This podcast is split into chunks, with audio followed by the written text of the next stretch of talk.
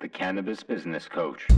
Hi, Mike Z here, author of the Cannabis Business Book, and you're listening to the Cannabis Business Coach podcast, where I chat with and coach the highest performing entrepreneurs in the cannabis industry.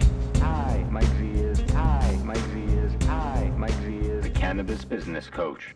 Hi, Mike Z here, and on today's episode of the Cannabis Business Coach podcast, I'm joined by the elegant, fancy, dressed up just for me. Just kidding. He always looks this good. The I, found- I had to dress. I had to dress up for you, man. Uh, I had to do it. I The contrast. The, the, that's right. The, the founder and owner of yourhempcfo.com, Mr. Adam Remis. Adam, I'm so excited to have you on here today because I know we're gonna laugh a lot and and I'll I will likely learn some some good stuff today because every time we've chatted thus far, I always pick up some nuggets here and there. So thank you so much for being here. Uh, if you don't mind, can you just tell the the listeners and the folks who may be watching a little more about your yourhempcfo.com and the work you do? Absolutely. Well, first of all, thank you so much for inviting me in into this podcast and and having the ability to talk to you and and your audience. I've I've absolutely enjoyed all of our conversations uh, that we've had to date. And so, um, yes, my name's Adam Remis. I'm a CPA. Been a CPA for 24 25 years i feel like i'm really old um maybe i'm really old um anyway so um i have a variety of experiences from accounting to tax to cfo i've been cfo of a publicly traded company um, on the new york stock exchange i've been cfo of private companies um, and your hemp cfo was really created a couple years back and, and really came from the idea that we realized very quickly inside the cannabis space, a lot of people are doing one thing. A lot of people are doing the bookkeeping. A lot of people are doing the sales and use tax returns. A lot of people are worrying about 280E tax returns. Some people are just focused on CFO. No one's doing it end to end. And so we came in and said, you know, let's do the smorgasbord. Let's not do a la carte. Let's do smorgasbord and let's give everybody end to end. So for a small monthly fee, we provide cannabis companies here in the United States a avenue to outsource their entire accounting department, their tax needs, their CFO needs to us, and we handle it from end to end. And so we're not just doing one thing, we get involved with um, finding merchant processing and cannabis banking and everything you can imagine that a cannabis oriented bank or a cannabis company needs, we do for our clients. Awesome. And as one of my previous guests, Leo Bridgewater, said, it sounds like you do it all from the rooter to the tutor. Yes, exactly. I like that. I've Yeah. never heard that one before. Yeah. Absolutely. Uh, so, so Adam, thank you for that intro. I, I want to ask you, in addition to all that, I it's my understanding that you're embarking on a new venture in the media space. Is that right? Can you tell me Yeah. about that? Yeah, you know, I never thought I would be an editor of an online magazine, but uh, that's just what I fell into, literally fell into the last few weeks. Um, the owner of Canna Investor Mag, which has over 120,000 subscribers, um, his is Derwin. He has a, a grouping of magazines. It's not just Canna Investor Mag, it's Canna Investor CBD and Canna Investor Mag uh, US and Canada. And, and he has this very, very large subscription based where he pushes out on a monthly and quarterly basis to 120,000 opted in subscribers, all his magazines. And he supports that by um, basically getting ads and advertising revenues that um, is needed to support the magazine. But he's had this thought for quite a while, but he couldn't really find the right partner. And we started talking about PR and investor relations and a bunch of other things. And he's like, hey, could you help me with this? And so we started talking. And soon enough, now I'm co founder and editor of Canna CFO magazine, launching hopefully in mid to late January, maybe a little earlier. I know it's a few weeks away, but it's super duper exciting because the 120,000 people that he has, primarily made up of investors and about 30, 35,000 people that are inside cannabis in um, companies, CEOs, CFOs, those type of folks, all those will receive the magazine as well.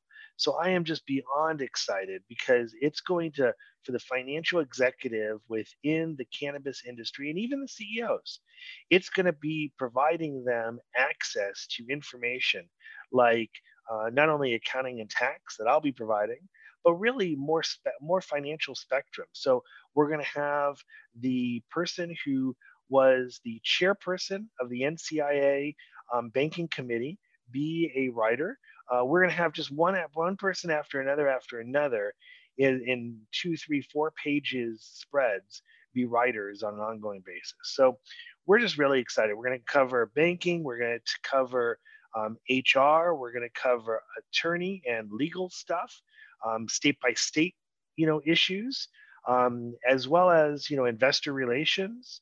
Uh, so we're really going to kind of cover the spectrum of from a CFO, from a controller, from a financial perspective, how do you get your um, your house in order? We even have a super duper unbelievable uh, nationwide compliance person that um, is going to be talking about compliance issues. So um, it's really a give back. It's really like me saying, hey, how can we help the community? Because there really isn't a lot the, of folks that are focusing on um, the canna business portion of the industry. And that's what we're trying to give back and look at. Awesome. It's really exciting. Awesome. Yeah, I think there's definitely a need for that. And if you need any writers to talk about, you know, high performance, managing your energy, getting the most out of your human capital, I know there you go. who's written. There you go. I'm I'm there. You know, hey, I, I if you don't mind writing a you know two, three, four page article, for me, I'm happy to post it. Absolutely. Love to.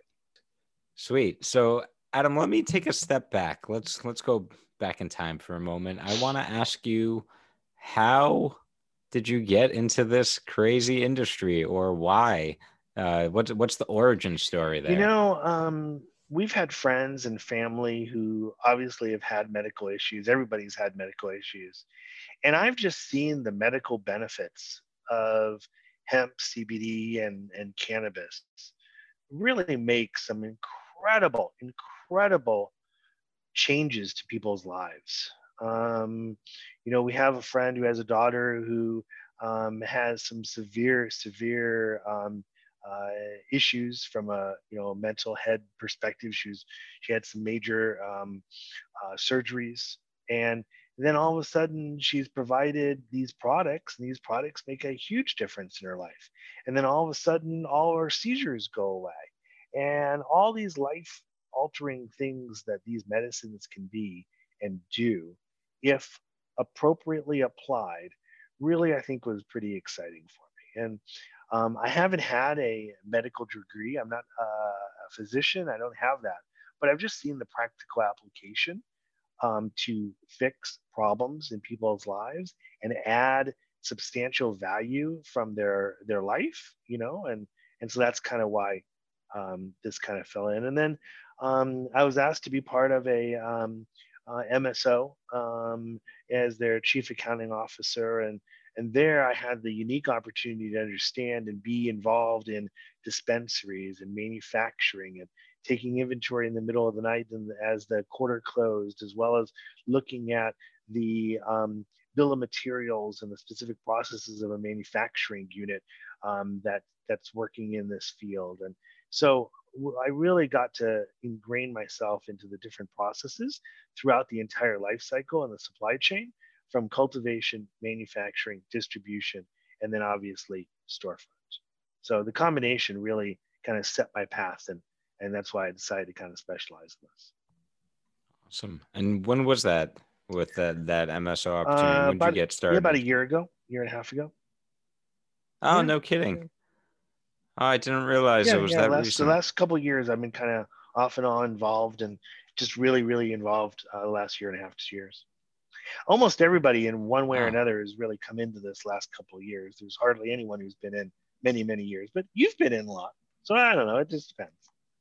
Uh, Off and on, right? you know, it's that's right. And as the as the saying goes, it's like dog years in cannabis. So It is, isn't e- it? even even to make it a year or two is uh, no small feat. No, I hear you. I hear you. So what is that? That's 14 years, right? Two times seven. Yep. There you go. There you go.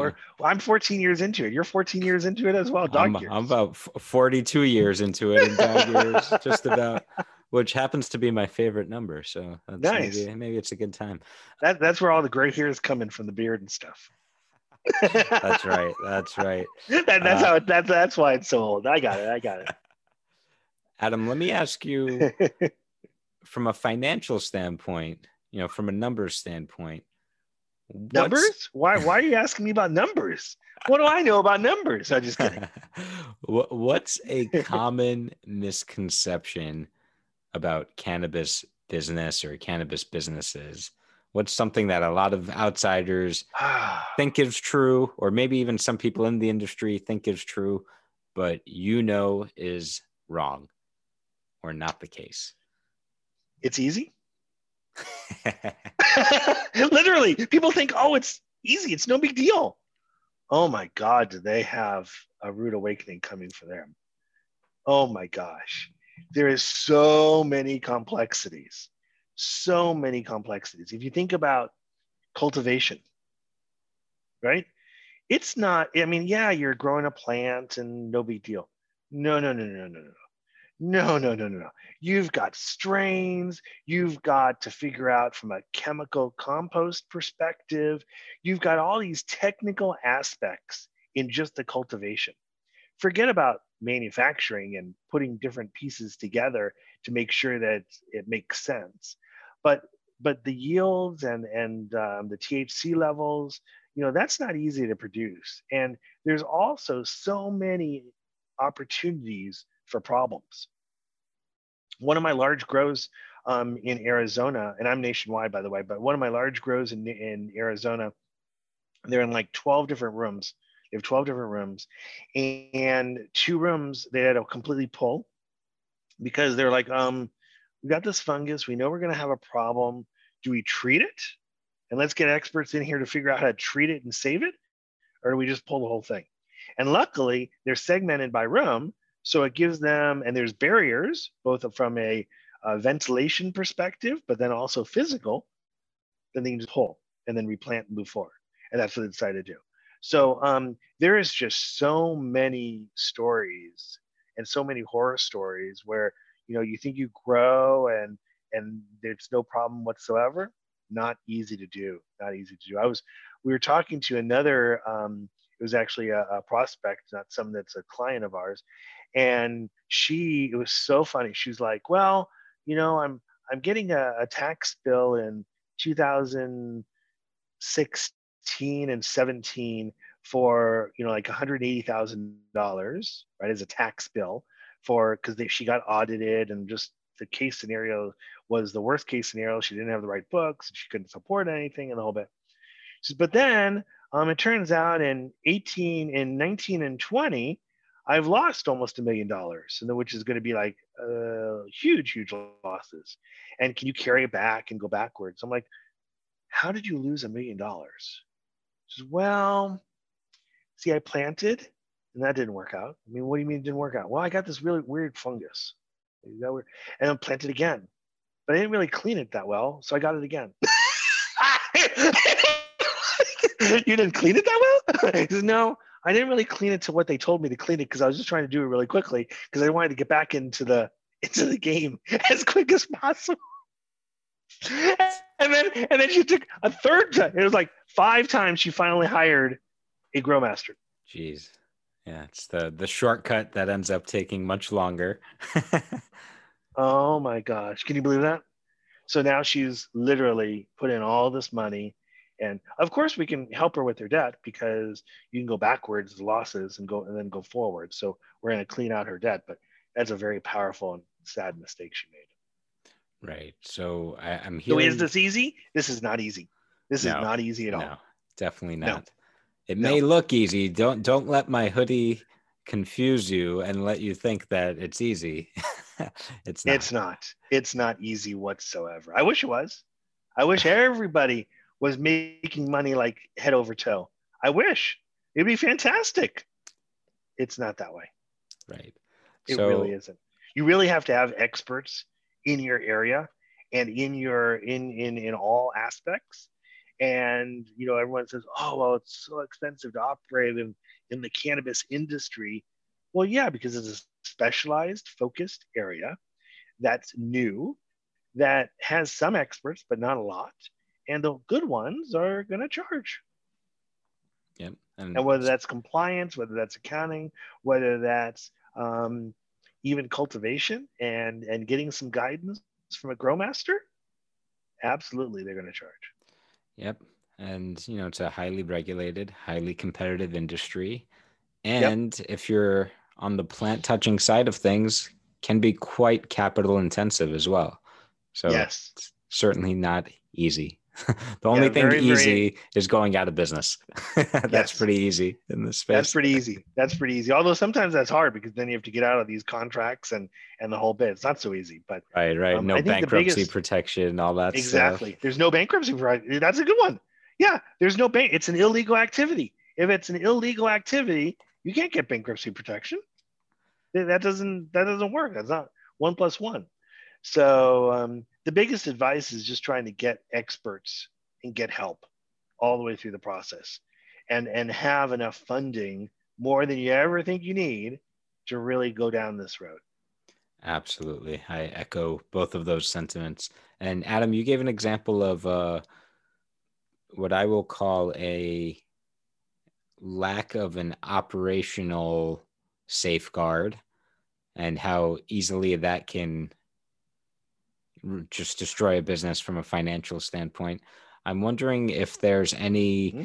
you know, financial safeguards or or processes that might not be so obvious for someone that is coming from a more traditional business and getting into cannabis that, you know, something that they wouldn't really think of unless they had seriously done their research. Does that make sense? My question? Yeah, you know, um, I think I, I, would really come up uh, to the idea of 280E taxes. I'm not going to dive into tax law and and the specifics because I'm going to bore you and bore the audience. But um, at a very high level, to just give you an idea, um, it turns out most companies outside of cannabis, um, you can take your revenues minus all your costs, you get to net income, and then you get taxed. In cannabis, plant touching cannabis, you are only allowed to do revenues minus your cost of goods sold, and that's it. So your cost of goods sold for cultivation might just be what you put in the in the ground, nutrients, water, that kind of stuff. But it turns out that if you are changing the molecular nature of the actual product, you're going from seed to flower. You're going from oh, I don't know, how about um, flour to oil or flour to gummy bear? You're changing the molecular nature. You're doing something to the actual product, not just splitting it up into dimes, but actually, you know, doing something. Then you can actually take a tremendous amount of deductions called indirect expenses. And it's a reduction of income. It's not a deduction, it's called. But basically, at the end of the day, it is because all these indirect expenses, paying your people, paying the taxes on your people, paying um, everyone that you can think of, and, and all the other expenses that are associated with a grow and with manufacturing, that could save you a tremendous amount of money. And if you're not doing it properly, you're not really having that set of books that is auditable because everyone in this industry is going to get audited. Unfortunately, I hate to give you the bad news, but everybody is. Um, then, then you're really not protecting yourself in the long term, and you're not really saving the most money that you possibly can and taking the appropriate tax positions you should. Got it. Yep. So, unfortunately, it's not easy. Nothing's easy. no. I wish it was. Let me let me ask you, Adam.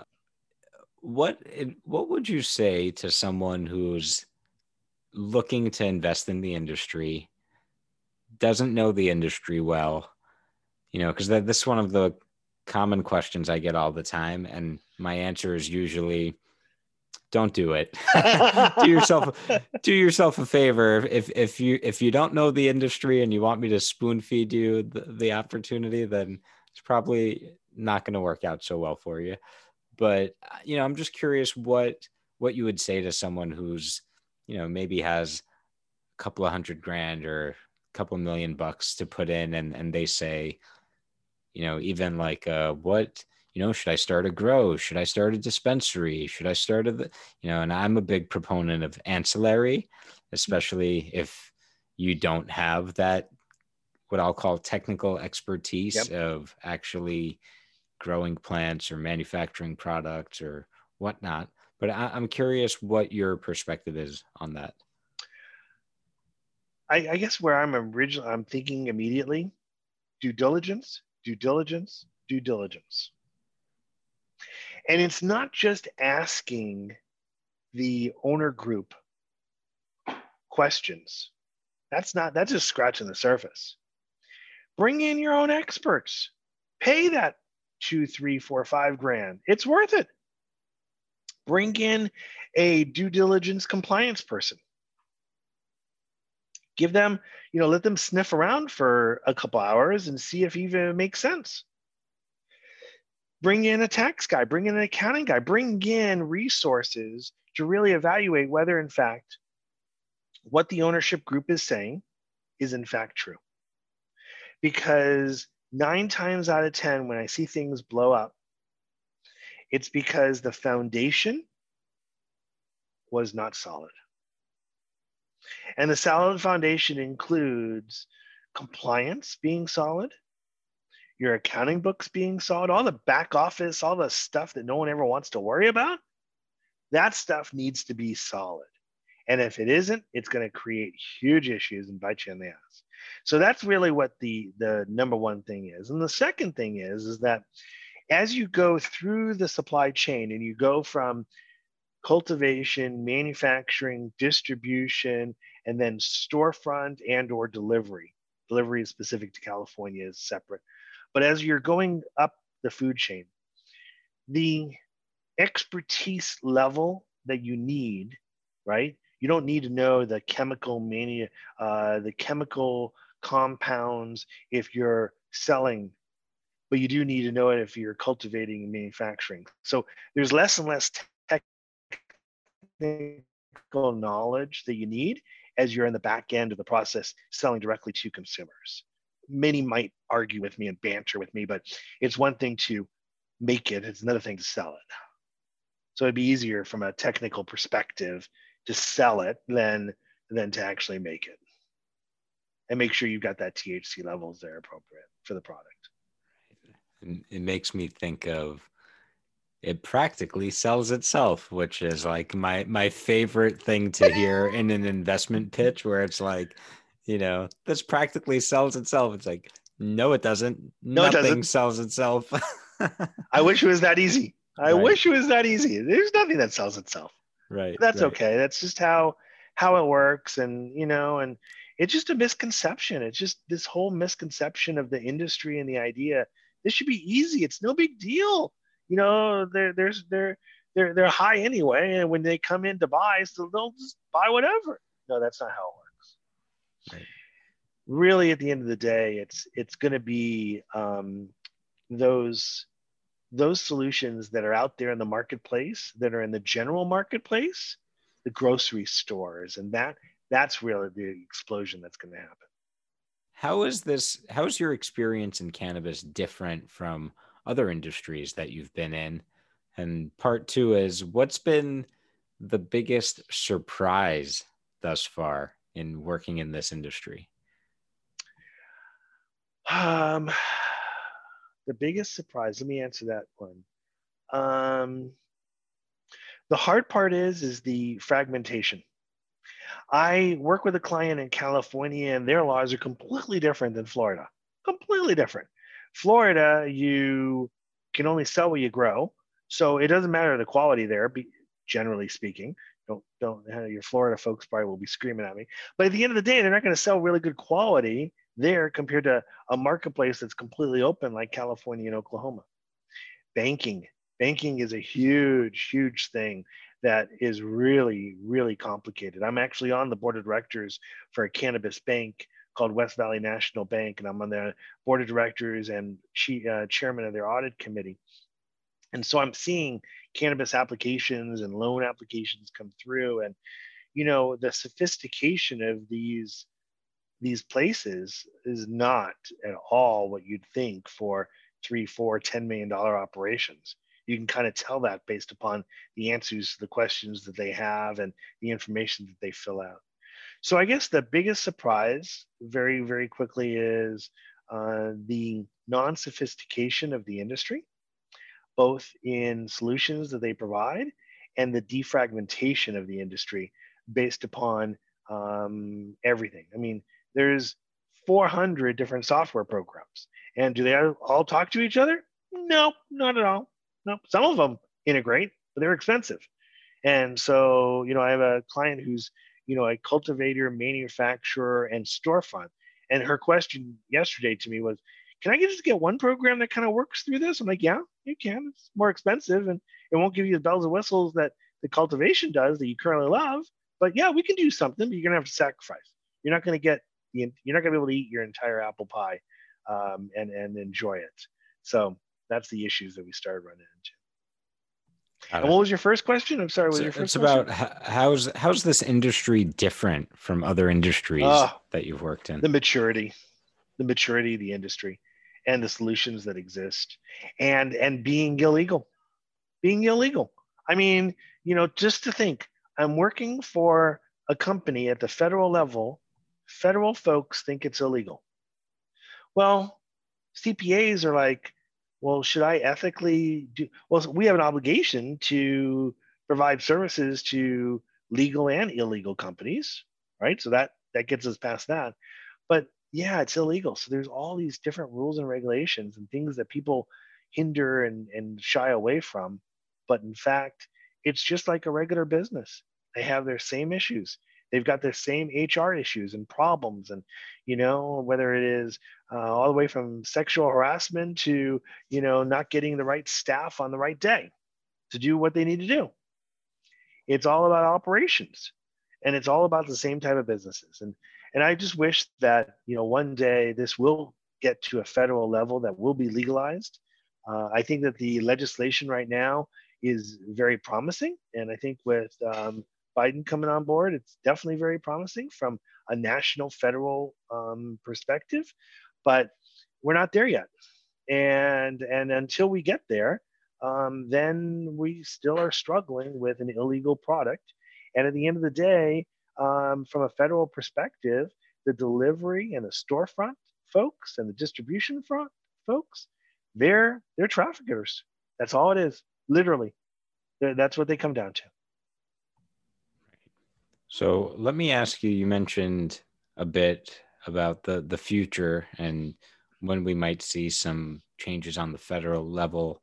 And I'm curious. I'm not going to ask you to predict when that might happen or what that might look like because I don't think you have a crystal ball. And you know, I, I know I, I, my guess is that you're not in the speculating business, but I, will actually give you a prediction. Next four years, I think it'll be legal. You think so? Yeah. Yeah. Yeah. I think the next four years, I think they'll they'll come to some kind of compromise and they'll get it. And by the way, once it does become legal, just like uh, the Farm Act controlled, you know, one part of of the industry, there's going to be issues and problems. It's not going to be just a clean slate. There'll still be issues, problems, and things to resolve. So um, cannabis accountants, cannabis attorneys uh, still are going to have great jobs because there'll still be quirks and things to worry about.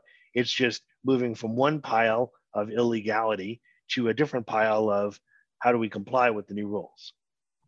Right. So that's what I was going to ask you is what do you see the the impact of legalization being from a, from a more kind of practical operational standpoint and what I mean is you know for the folks who are operating right now, you know, what's uh, I have I have a friend who always used to say, "What's your plan? How is your business going to pivot when legalization happens?"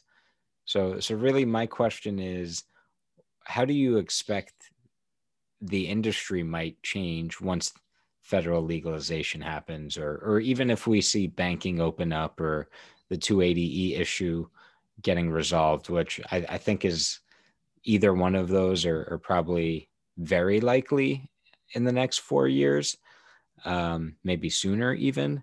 But h- how do you think that's going to impact the industry dynamics from, from a high level? I think that they these companies will be more profitable. I think that these companies will be able to use their energy on the production and the operation instead of administrative.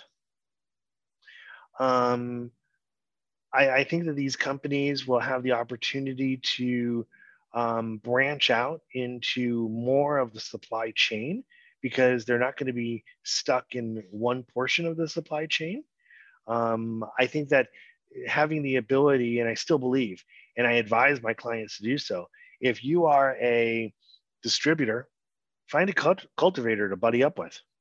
Not only are you going to get 280E, but you'll be able to control your product. That's huge right now. Huge.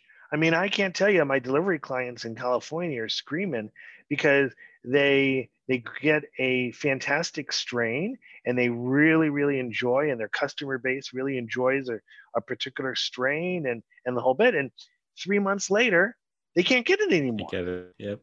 And they're like you know i don't want to say they're druggies but they're the guy the, the customers are like hey i want that strain. I want that.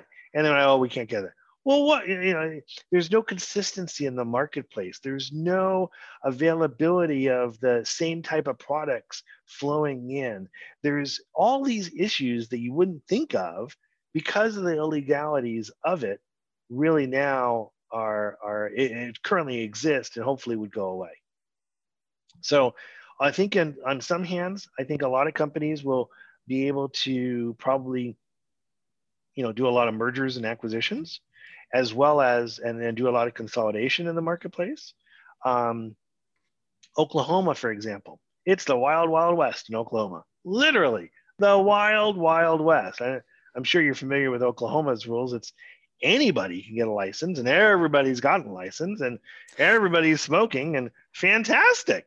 But is it really good product? Is it really um, you know, are they really efficiently operating? Are they really worrying about their and looking at it from a consolidated supply chain perspective? No. No, no, I mean, you go to Oklahoma City and you'll see, you know, three uh, at the corners of each store, you know, the corners of a, of a four way stop sign, three out of four are CBD, hemp, you know, cannabis stores, and it's just oversaturated. And no one's making any money. Huh. That's amazing. Yeah, and, so I, prices for for um, you know a pound of uh, from a wholesale perspective are way cheaper and the quality is less than you go out to California, you go out to Washington, or you go out to Massachusetts or or anywhere else where it's much more of a controlled, you know, circumstance situation. Right. So you mentioned hemp, and I want to ask you, given that you are your hemp CFO, uh, I'm curious what you how you see the future of the hemp industry evolving in parallel to to you know the cannabis THC side of things, especially if there is federal legalization in the next few years. How do you think that impacts hemp? I think, uh, well, first of all, I'm I'm actually going to be kind of changing my name very quickly here. Instead of your hemp CFO, I'm going to be probably going to um, your Canna CFO um, because it's going to be across all the spectrum because that's what our client base is typically. But um, I think that's a great question. I think the the more the merrier. That's plain and simple. The more the merrier, right? I think the legalization of um, of CBD and and the legalization of cannabis will attract more people to the industry and give them the opportunity to enjoy different products across the spectrum. So I guess that's where my answer is. I think it's going to be more attractive and more people and more consumers coming to the industry. I also feel, and this is just my gut feeling, and I don't know, this is my idea, but edibles of all different types in nature are really going to be the biggest thing coming up here in the next five to 10 years. Much more so than any um, smoking thing that that we do and, and as a as an org as a as an industry. And I think it's edibles because it's it's easier. It's people can do it in the run. People can you know do it anywhere. Um, it's not having any secondhand smoke or any of those potential issues. Um, and so I think that edibles and and things that you drink and you eat and your gummy bears and all that, all that I think is where it's going. Um, and I believe that you know even my storefront and delivery clients who start up a line and who start up a specific um, you know uh, SKU group so they've got you know 10 15 20 products they very quickly because of sales are bringing in more and more products because it is getting more and more popular. I completely agree with you there. It's something I put in the book that I think the oh, first see? mainstream, like really well known cannabis brands, because I, I, in my judgment, there really isn't any Apple or Nike or McDonald's of cannabis. I think the first ones will be edibles products or beverages because again, it's not everyone smokes, not everyone vapes, not everyone dabs, but everybody eats. And yes. it's so it's it's much more approachable and accessible. Agree. And so I think uh, that's in terms think, of mainstream adoption, that, that's where it's going to come. You know, I think the mainstream adoption might come from, you know, a Coca Cola or a Pepsi or someone really big and say, okay, boom. And they just buy literally the portion of the industry and they'll just consolidate everybody up and now they're pushing it out. So now you have a Coca-Cola or Pepsi or Sprite infused drink. Absolutely. I agree with that as well. I, I, was at a future of food and ag tech conference now two years ago. Okay. And, and all the big, you know, Kraft, Pepsi, Hershey's, CPGs yeah. of the world were all asking me, uh, how's CBD work? Can I put CBD in this? Or, you know, and they were basically all said, as soon as we get the green light from the FDA, no pun intended, we're definitely going to use cannabinoids as functional ingredients. You know, yep. it's just, it's, it's not a matter of if it's, it's just a question of when. Absolutely. Absolutely. So, uh, you have to invite me the next time that you do that conference or you go to one of those because I'd love to attend. Um, awesome, um, but yeah. yes, I I really think that that's where this is going. Yeah. So, Adam, I want to shift gears to the coaching in a moment. I, before we do, I wanted to ask you if there's anything that we didn't cover or any thoughts that you wanted to share that we didn't get a chance to. No, I, I think that um, I, I really think that the we've kind of touched upon a lot of different things where this industry is moving towards. Um, uh, and and really understand that impact. But um, yeah, no, I, I, I think that it really is something that is just exploding. I think that it's going to, with the federal laws, um, change everything very very quickly, um, and and that's kind of what we're looking at and seeing. And and it's it's funny because you'd think that every business in the cannabis industry is profitable but it's not. It's not even close. I don't think that. it's not even close. right. You know, right, back right. to your comment, you know, back to your comment about, you know, what what what is good and to come into. You know, it's almost state by state. This is the last comment I want to make is is state by state has such different rules and regulations and issues. In some cases, it's better to be a cultivator than a retailer in some cases, it's better to be a retailer than a cultivator. And in some cases, it's just better to be a distributor and, and pick which way you want to go, uphill or downhill. Right. You know, lot, so eh, it really just depends. It right. really depends. It's crazy. In a lot of cases, unfortunately, I'm going to tell people the cold, hard truth. It's better to just be a customer because you're not going to be ready for for the work and the stress and the challenges and uncertainty of it all and just as adam said it is anything but easy so you know if you're thinking about getting into this space or investing into this space i'm going to encourage you like i do everyone to really take a good look in the mirror and look inside and ask yourself, do I really want this? Am I really ready for this? Why am I doing this? Because if you think it's a quick or easy buck, I can assure you it isn't. And everything takes more time and everything takes more money and everything takes more patience. And, and I can go on and on and on. But yeah, dude, it's not easy at all. Yeah. It's crazy. Awesome. So uh, on that note, Adam, I want to ask you. I'm going to put my coaching hat on. Okay. My my coaching hood. All right, there's your, your hoodie. what is? i am sorry I didn't wear my hoodie today. I should have, so I could match up with you, and then then we can go back and forth. You know. That's right. You know, they actually. It's making me think of. I've seen like blazers or sports jackets with a hoodie on them. Which there you go looks as as silly as it sounds, but maybe I should get one. I don't know. Yeah, maybe. Yeah. well, we could get be in the cool ones. group. Yeah, I could, I could be in the cool group with you. There you know? we go. Oh, we'll nerd out and talk accounting.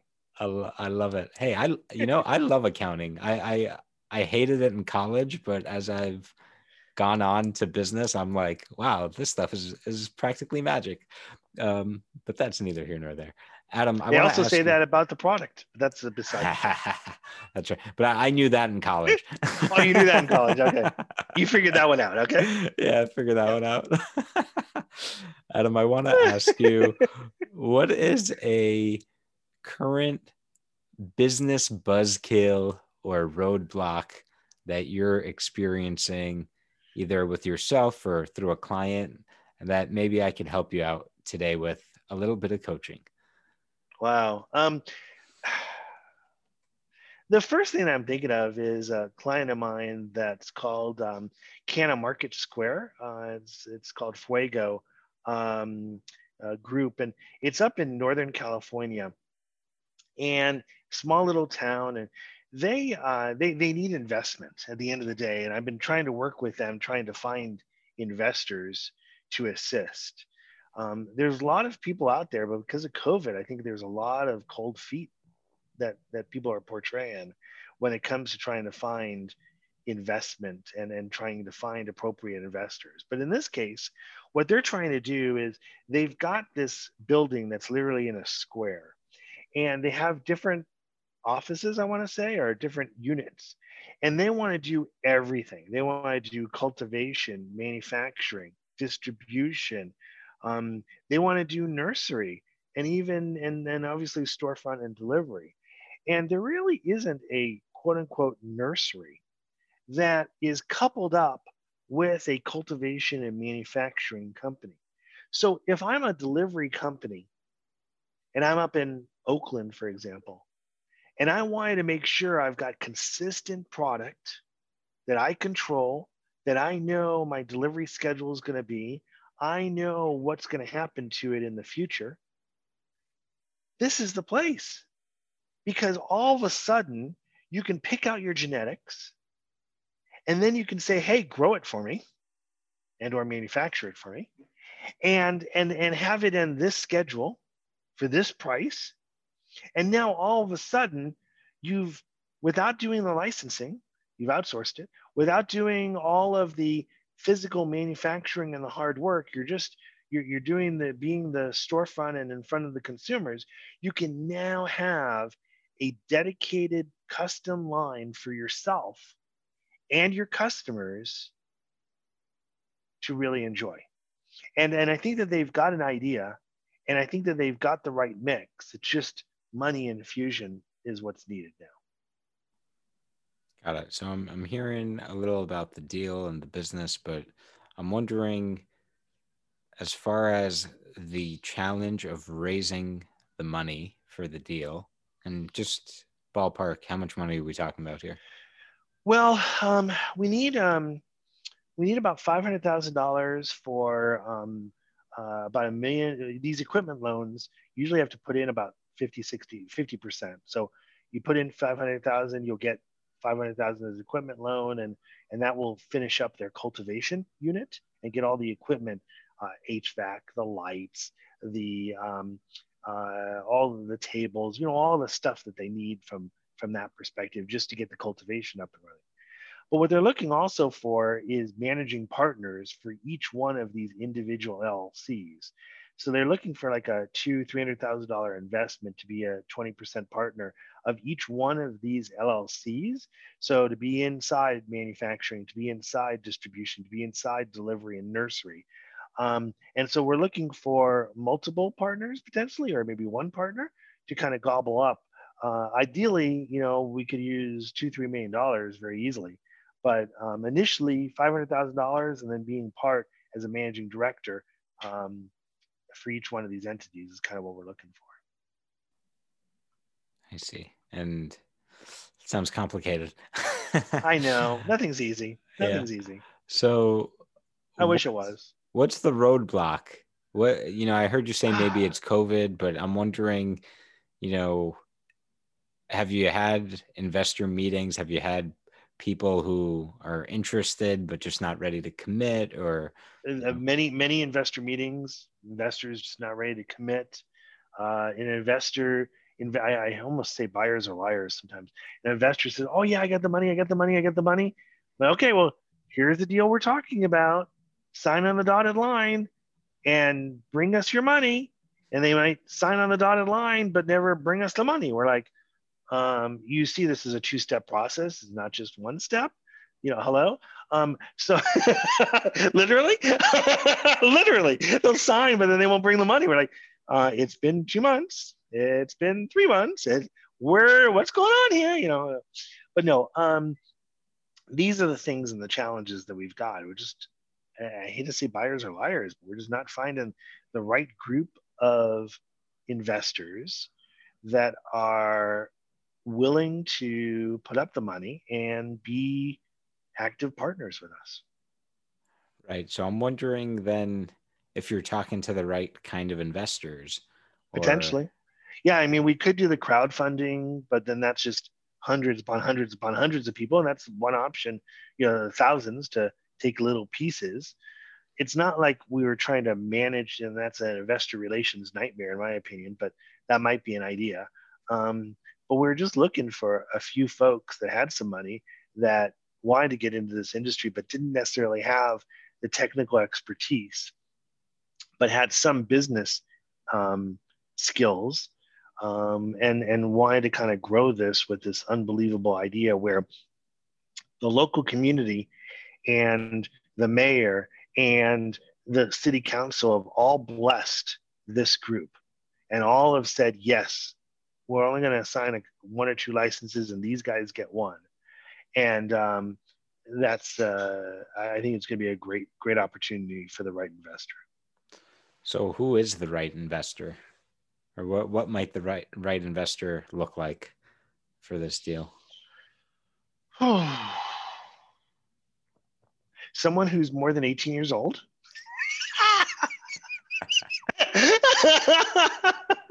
I just had to put it out there. Could sign a legal contract. That's, that's a reasonable expectation, right? Um, who has money, who sees the vision, who understands that not only are they going to do their own grow, manufacturing, distribution, but they're really going to be able to serve the bigger community by providing a opportunity for other retail retailers to participate and custom design specific cannabinoid and and CBD and and um, and uh, um, cannabis products for their local community. And there's a lot of science that's going to be going into this, as you can imagine, and it's going to be a 100% organic. There's not going to be any, um, you know, non-organic items in the soil or anything else whatsoever. But um, it's really going to be a clean and wonderful operation. And the managing partners is a couple that I really believe in, and I think they're a great couple. And I think that they really are going to do some great things. So you got to find the right people to partner up with. That's one of the biggest issues here. Uh, that are not, you know, just full of crap and they're really true people, um, which we have. We've got uh, a couple of investors who've put in, you know, about a million dollars so far into the project, and we're looking to kind of build this out even more to to find the right partners. Where might you find these right partners? Well, if anyone out there knows of someone who might be interested, let me know. That's one option, right? No, um, uh, we're looking at different ways to get the word out. Um, uh, and then obviously maybe using my magazine to potentially, you know, get get in front of investors and and other folks. Um, so that's uh, we're, we're looking at variety of different ways to kind of get the the word out um, to think about, but to find investors. I'm curious if there are any existing operations that have a similar model to what these folks are trying to build. So, you know, maybe you could there may be folks that really like this concept already yep. and have already put money into it and who might that be and where might you find them because yeah. it sounds almost like a little bit of like a not necessarily like a WeWork but uh, but like a co-op yeah in a sense model yeah kind of like that in a sense yeah you could so, consider it that way there there that might be a way to to go after that and we, we might think about that absolutely that's so a great I'm, idea i'm thinking about Flowkana up in uh, the Emerald Triangle. Are you familiar yes. with them? Yes, I don't know anyone over there. So you? yes, I do, and okay. so you know they have this kind of, you know, it sounds like at a uh, at a larger scale, what they have done, as I understand, is um, bucket together a bunch of the mom and pop artisanal local yep. growers and and give them an umbrella and give them the scale that they yep. don't have access to. Yep. Which to me sounds similar to what you're describing. Potentially, yeah. I mean, these guys want to these guys want to do their own cultivation, manufacturing, distribution, but um, they also want to grow specific, um, uh, specifically for others in the community and the, and throughout the throughout California, which is their nursery piece. So it's basically growing the specific genetics and I'm I'm curious, and I'm I'm just I I'm just gonna check this out on a hunch because I I don't know the pitch and the deal and the operators and the details, but I'm curious why not just go. It sounds to me, and I could be totally wrong, that like the nursery is the big differentiator here. And so I'm wondering why not just go all in on the nursery or go, you know, 80% into the nursery, start with that, and then expand to all the other stuff. And again, I well, could be California, totally wrong. Yeah, no, California. Um, so I guess where I'm going is state by state, there's different, you know, regs. And the cultivators, unless you unfortunately, God forbid, got uh, had an issue with the fires, um, the cultivators are really making the money in California. So we need to kind of get one of these operations up and running as quick as possible. And the cultivation seemed like it was the biggest bang for the initial dollar to get up and running to then have the revenues to put in to maintenance, distribution, storefront, etc. Once you're up with cultivation, then it's very easy because you've got the the plumbing, you got the equipment, you got all these other pieces to then shack up and say, okay, I want a nursery because it's the same flow, it's the same, all these other pieces. So um, it made sense to start up with cultivation because we wanted to start with product and grow product and sell product um, and, and get money in the door and flow through.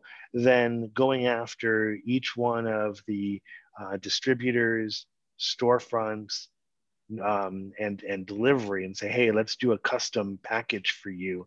That might be more of a sales process uh, to handle and as the next steps. But uh, once we get our name out there and understand and have people understand, I think everyone's going to flock to this idea of having and being able to create custom products for themselves to then exclusively sell. And most importantly, know, yeah, I'm going to get this product in four weeks. I'm going to get another delivery in four weeks. I'm going to, you know, and having that perpetual delivery system and allowing them to see how it works and and be able to up the production or decrease the production because now Canna Marketplace is their back end, back office, back production supplier. Got it. Interesting. So good thoughts, yeah. huh? Really interesting. and this is just one of uh, you know the 20, 30 clients that we've got that we've been working with. And um, you know, it's just uh, one of those things where we've just really enjoyed working with our clients and we're, we're working with them from every aspect, cultivation, manufacturing. And that's why this is not easy. It's not just, oh, let's just put a bookkeeper in there. Oh, let's just do tax stuff once a year. That's how this works. It's not so easy. You really got to think through the 280E rules. You got to really think through from a strategic point of view what's the best solution. And normally, in a normal business, you don't necessarily have taxes be a part of a M&A transaction or be part of a, of a major decision. But when you're dealing with illegal products and you've got these such tax burdens that whether you realize you have it or not, those should be entering uh, these discussions from a strategy point of view all the way throughout the year, not just once a year after the fact. Uh, I have two questions for you. One is what do you think is the biggest obstacle from getting the right investor? You know, what hasn't happened yet that needs to happen? I don't know. Maybe it's the terrible CPA who's making the pitch. No, I'm sorry. Um, maybe um, I don't know. I don't know why we haven't been able to find the right people. I think I, I hate to blame it on COVID, but people are shying against um, a little bit of this industry. Although California and other city, other states, um, it is a medical item. It's considered a medical necessity. It's never going to get shut down. No state is shutting it down to operations for any COVID related issues. Um, but I think investors are just being shy right now until and waiting i think until the legalization kicks in until you know other opportunities. Right now also the marketplace um, for stocks are skyrocketing. And so there's other huge competition for that investor dollar that really is is screaming at them. If the stock market was way way way down there'd probably be more people looking and fishing for other more palatable ideas from an investment standpoint. How long have you been trying to raise money for this deal?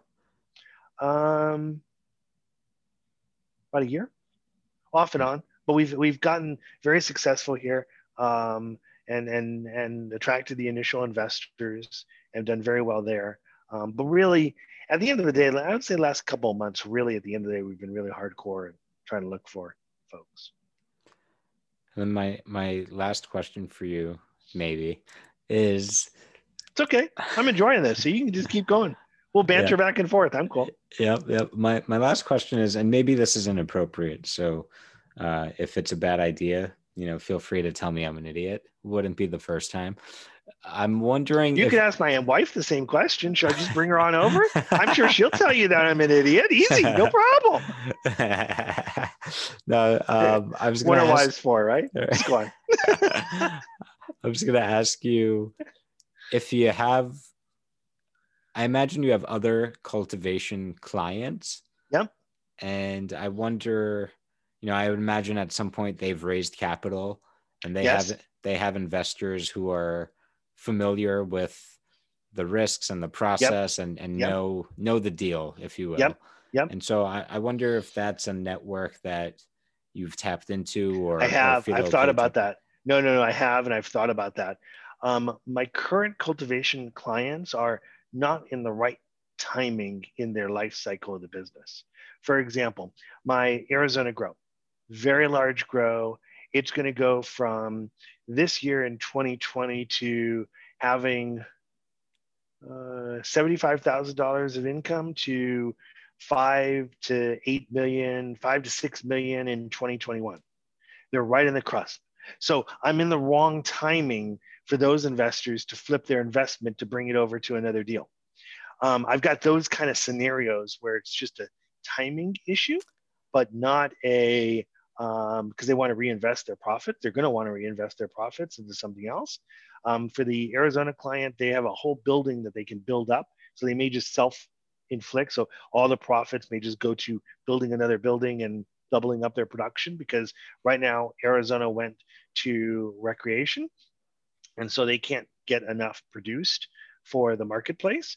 Um, but um, yes, I have absolutely thought about it. I mean, my clients, uh, I'm open about this, and and maybe this will will hurt me in the long run. But if I've got a manufacturing client that delivers throughout California, and they're they're going to nursery, they're, they're going to storefronts and selling to storefronts, they're selling to distributors.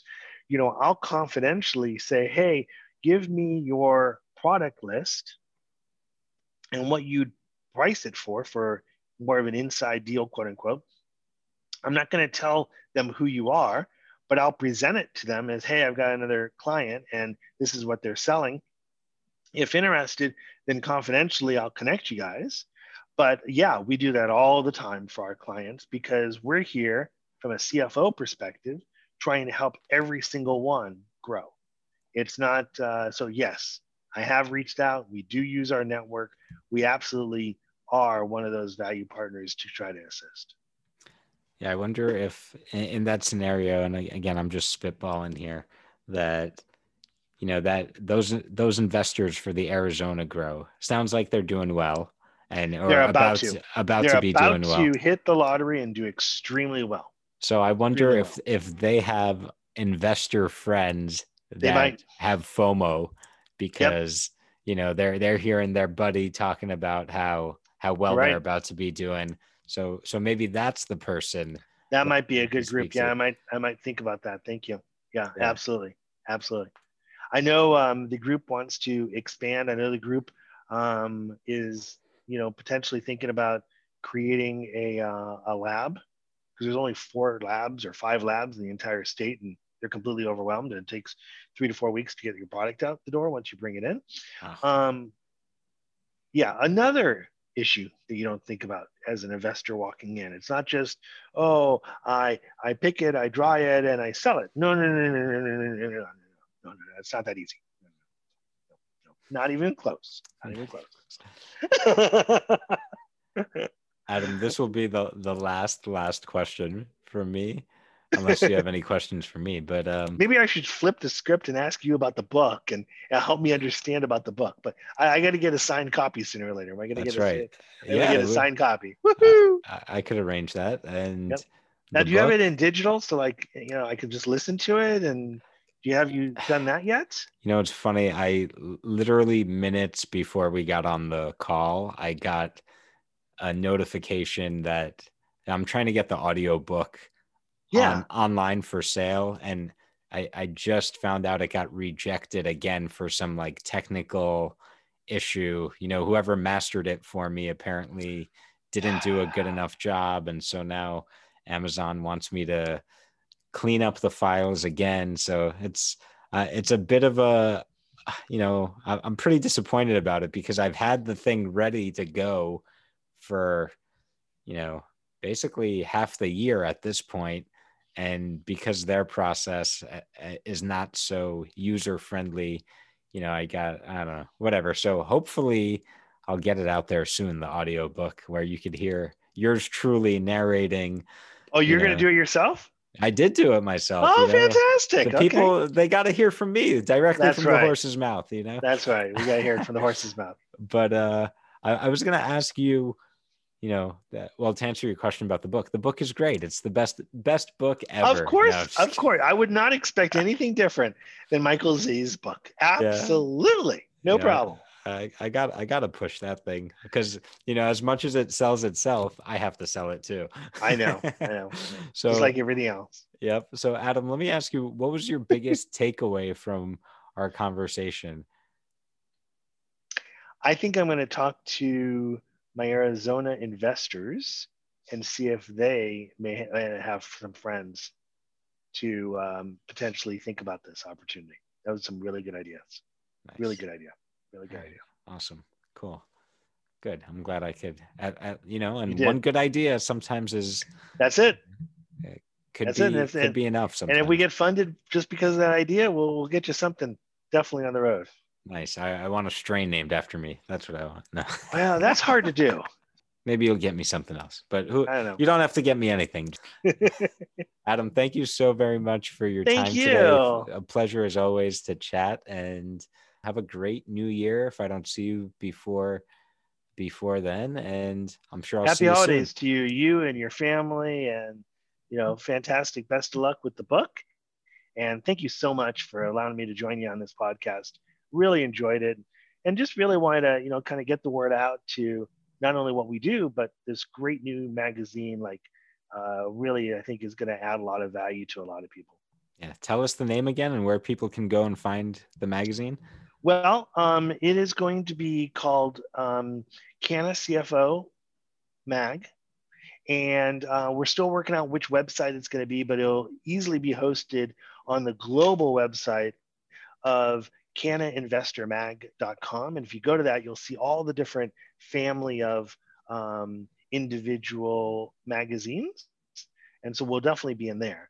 Got it. So I'll be sure to link to Canna Investor Mag. Mag. Awesome. Well, thanks again. And until next time, Mike Z here on the Cannabis Business Coach podcast. Thanks for tuning in. Hi, Mike Z is. Hi, Mike Z is. Hi, Mike Z is. The Cannabis Business Coach. Hi, Mike Z is. Hi, Mike Z is. Hi, Mike Z is. The Cannabis Business Coach.